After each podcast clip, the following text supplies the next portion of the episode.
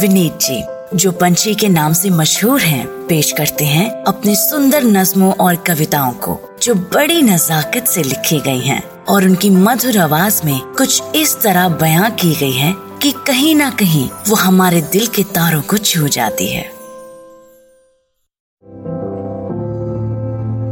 ये जो कोरोना के चक्कर में काम नहीं कर पाएँगे कहाँ से खाएँगे?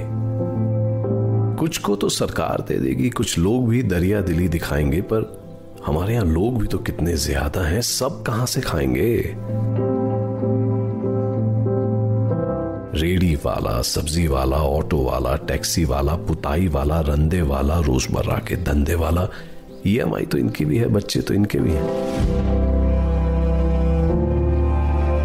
जब कुछ कर नहीं पाएँगे तो कहाँ से चुकाएँगे, कहाँ से खाएँगे?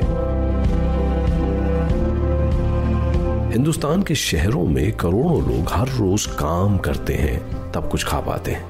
मतलब जिस दिन काम नहीं, उस दिन क्या करेंगे? हम सब मिलकर, लेकिन जो भी इनके लिए कर सकते हैं, उसको करने का वक्त आज है। Please the Sunshine Project dot online पे जाएँ और जानें कि हम कैसे इस समय अपने लोगों की मदद कर सकते हैं। क्योंकि अगर सवाल यह है कि अगर इतने सारे हिंदुस्तानी काम पे नहीं जाएँगे तो हिंदुस्तान का जवाब है, अभी हम हैं, हम इनका साथ निभाएँगे। जय हिंद।